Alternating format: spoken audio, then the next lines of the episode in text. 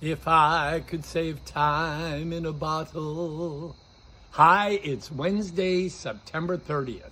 On this date in 1973, Jim Croce, the singer, died in a plane crash at age 30.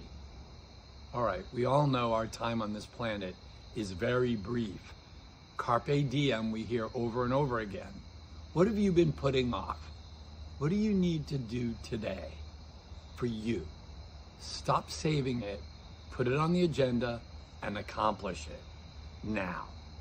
And then maybe your thing is to be bad, bad Leroy Brown, baddest man in the whole damn town.